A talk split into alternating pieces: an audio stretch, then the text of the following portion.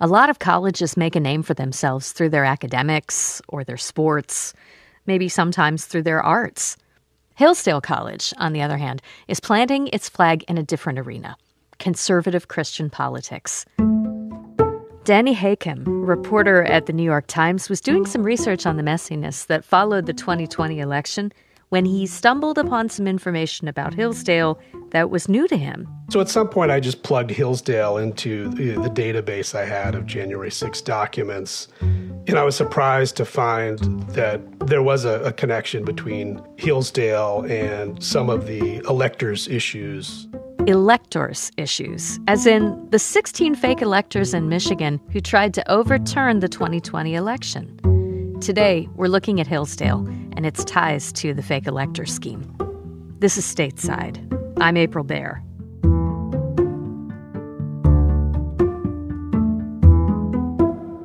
Hillsdale is located near the cuff of the mitten, and while its current political leanings are conservative, the school has revolutionary roots. Hillsdale was started uh, by abolitionists in the mid 1800s it's evolved over the years, but in, in recent years, it's been a very conservative school that has a classical education, and it's really emphasized the great books. Its administration, particularly, talks a lot about the principles of the American founding, and they see it through a very conservative lens. Danny Hakim recently wrote about Hillsdale's conservative ties to the fake elector scheme in Michigan.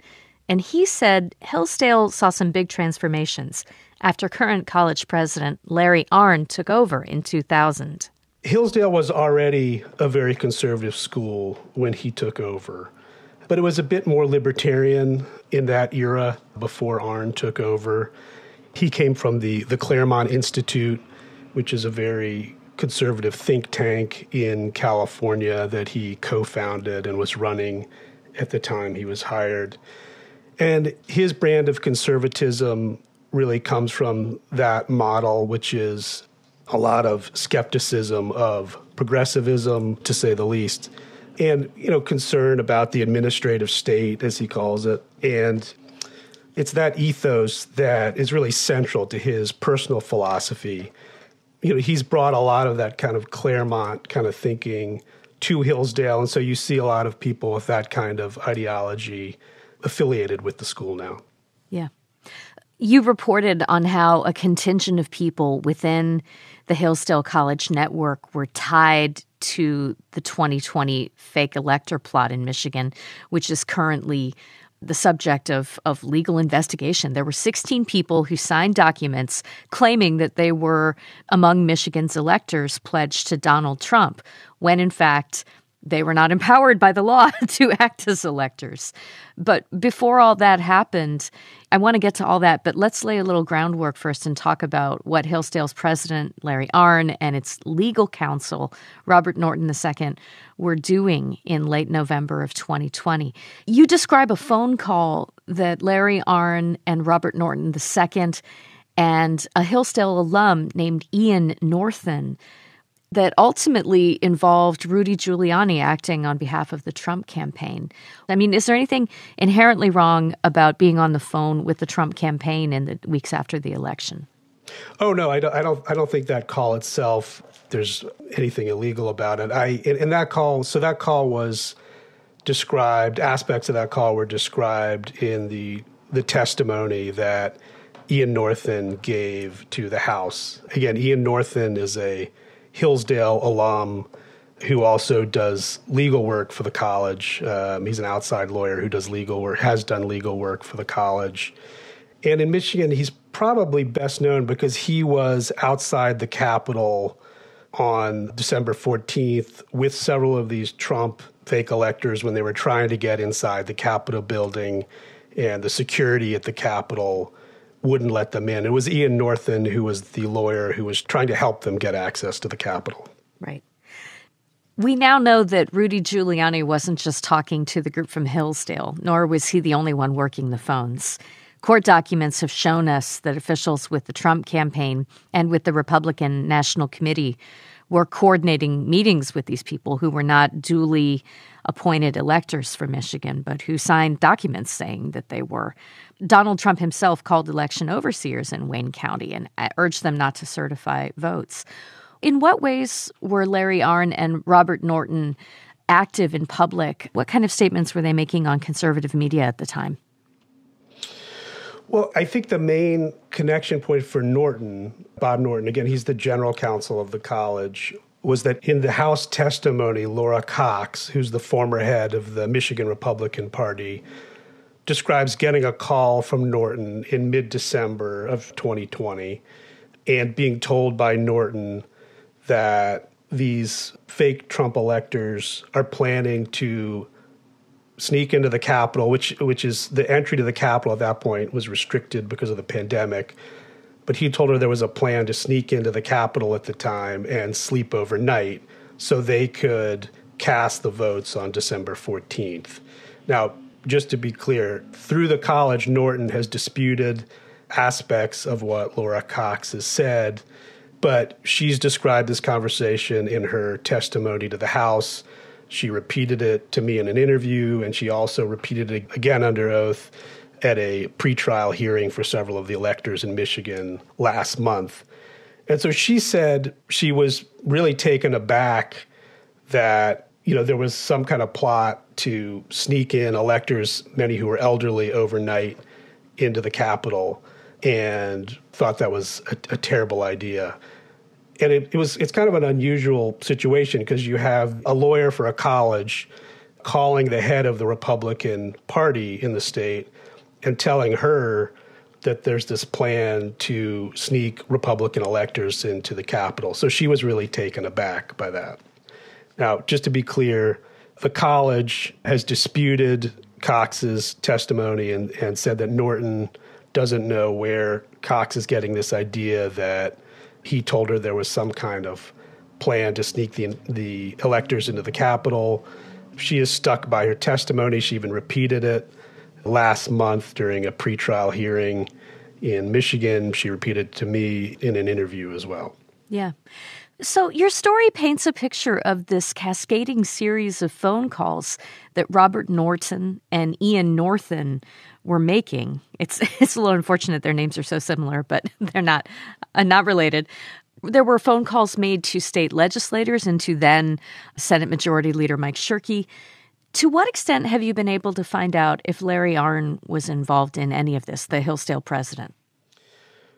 I think Larry Arnn was not, I mean, he was aware of what his general counsel was doing, or he had some kind of knowledge of what his general counsel was doing because he referred to it in some public comments he made around that time. You know, he said his general counsel's hair was going gray, talking to the legislature and giving them advice. So he had some kind of knowledge. I, I, don't know the full extent of what his knowledge was. He did say publicly that he thought Michigan had been stolen. I asked the college if he had any evidence to back that up, but I didn't hear back on that point. But you know, significantly, I think you know, Arnn was always has always been much closer to Mike Pence than to Trump, and during this period, he was providing some counsel to Pence. I mean, he counseled Pence on January fifth, the day before January sixth. And he supported Pence's decision ultimately not to go along with the elector plan. We need to take a break. When we come back, a number of alumni said they were disturbed by how much the school's administration was tying the school to Donald Trump. That's in a minute. Support for Michigan Public's stateside podcast comes from Lake Trust Credit Union, working to empower financial well being for Michigan consumers, businesses, and communities. Committed to financial solutions and advice to support people and families. More information at laketrust.org.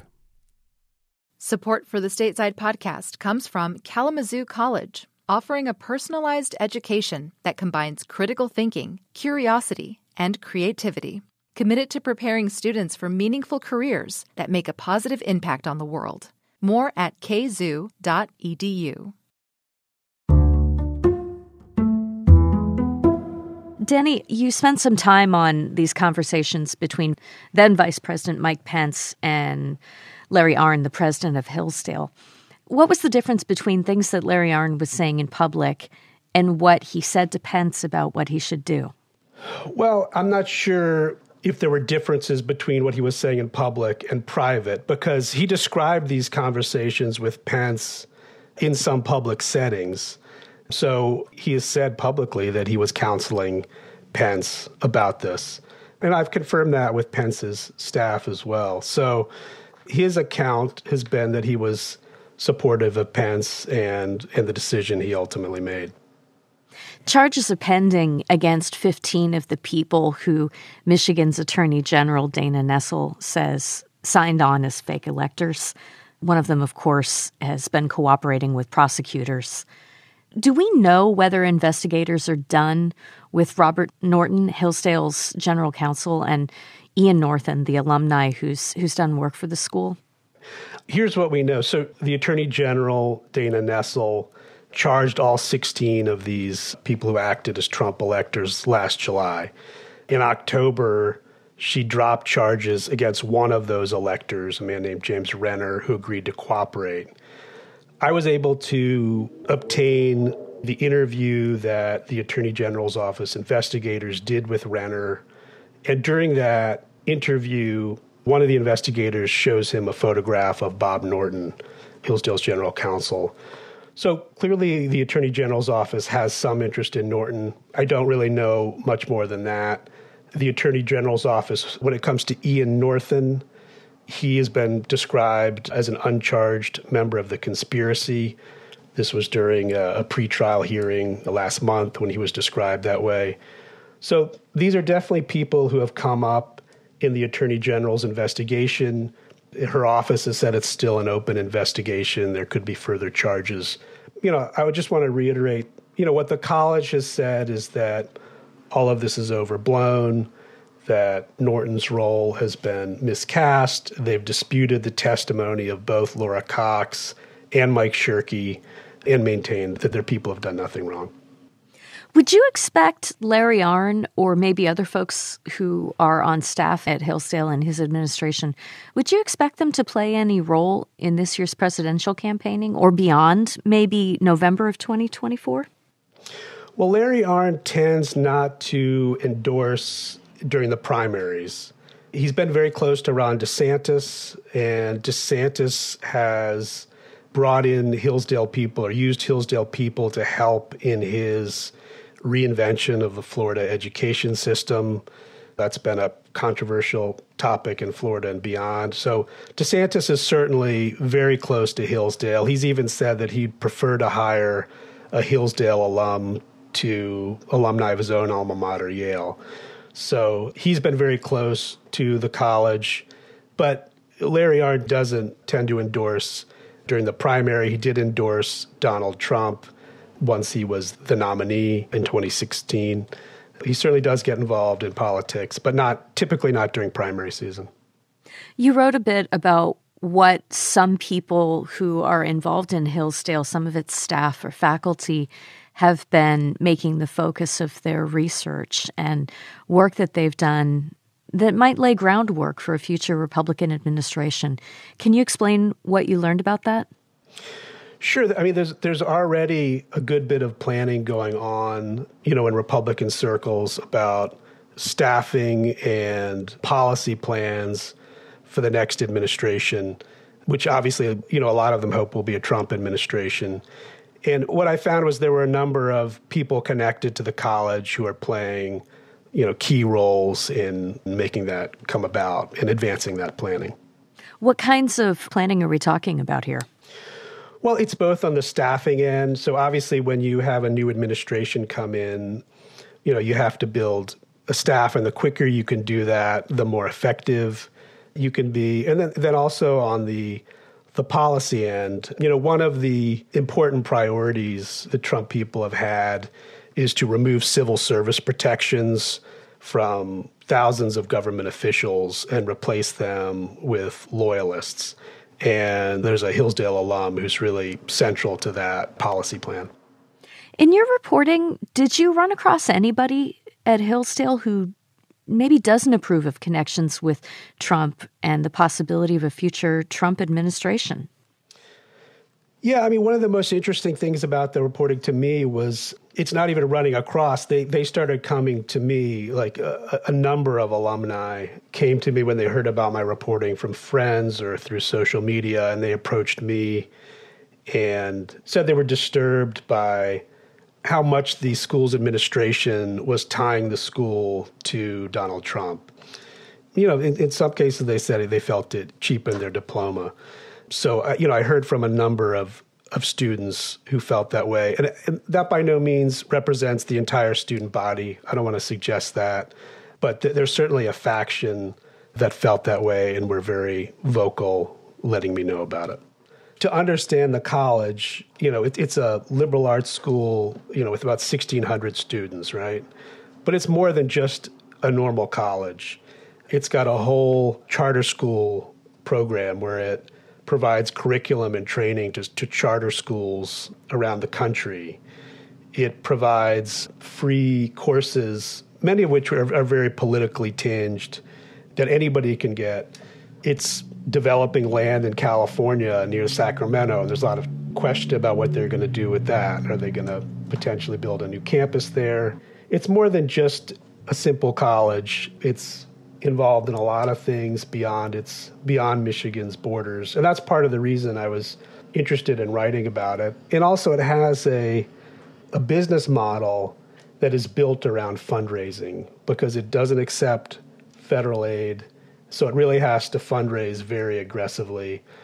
And that strategy is predicted on predicated, I should say, on stoking outrage. So, you know, a lot of the things they sent out to their email list, you know, warn of like, you know, some things I referenced in the story were like Marxist inspired critical race theory and emerging corporate socialist totalitarianism. These are the kinds of things you'll see in their their email blasts that they send out and that help them raise money. And that's part of what some alumni were a little uncomfortable with that that kind of thing was being done. I mean, one one alumni who was a former valedictorian sent me a link to a fundraising pitch that cited a free college course on Dante, and this pitch sort of warned that the Biden administration is trying to force critical race theory into you know school curricula, and you know her point was that you know her professors didn't say anything about reading Dante to own the libs, and she kind of felt like that was the message you know, that was being put out there. And, and I heard this from a lot of alumni that, you know, the message that's put out nationally by the college and its fundraising doesn't match their experience in school, which was a good one. I mean, what I heard even from alumni who were aggrieved is that they liked the classical education they got at the school. What they were concerned about is the politicization of the school and what that was doing to the reputation of the school. Danny Hakim is a reporter with the New York Times. You can read his story about Hillsdale College at the Times website. Danny, thank you so much. Okay, thanks a lot. Appreciate it. That's the Stateside Podcast. I'm April Baer. You can find full episodes of our show at MichiganPublic.org. Today's podcast was produced by Rachel Ishikawa. Other producers on our show are Mike Blank, Ronia Kabansag, Mercedes Mejia, and April Van Buren. Our interns are Olivia Meradian and Lauren Leong. Our executive producer is Laura Weber Davis. Music for the podcast comes from Blue Dot Sessions and from Audio Network. Thank you so much for listening. Stay warm out there. We'll catch up with you tomorrow.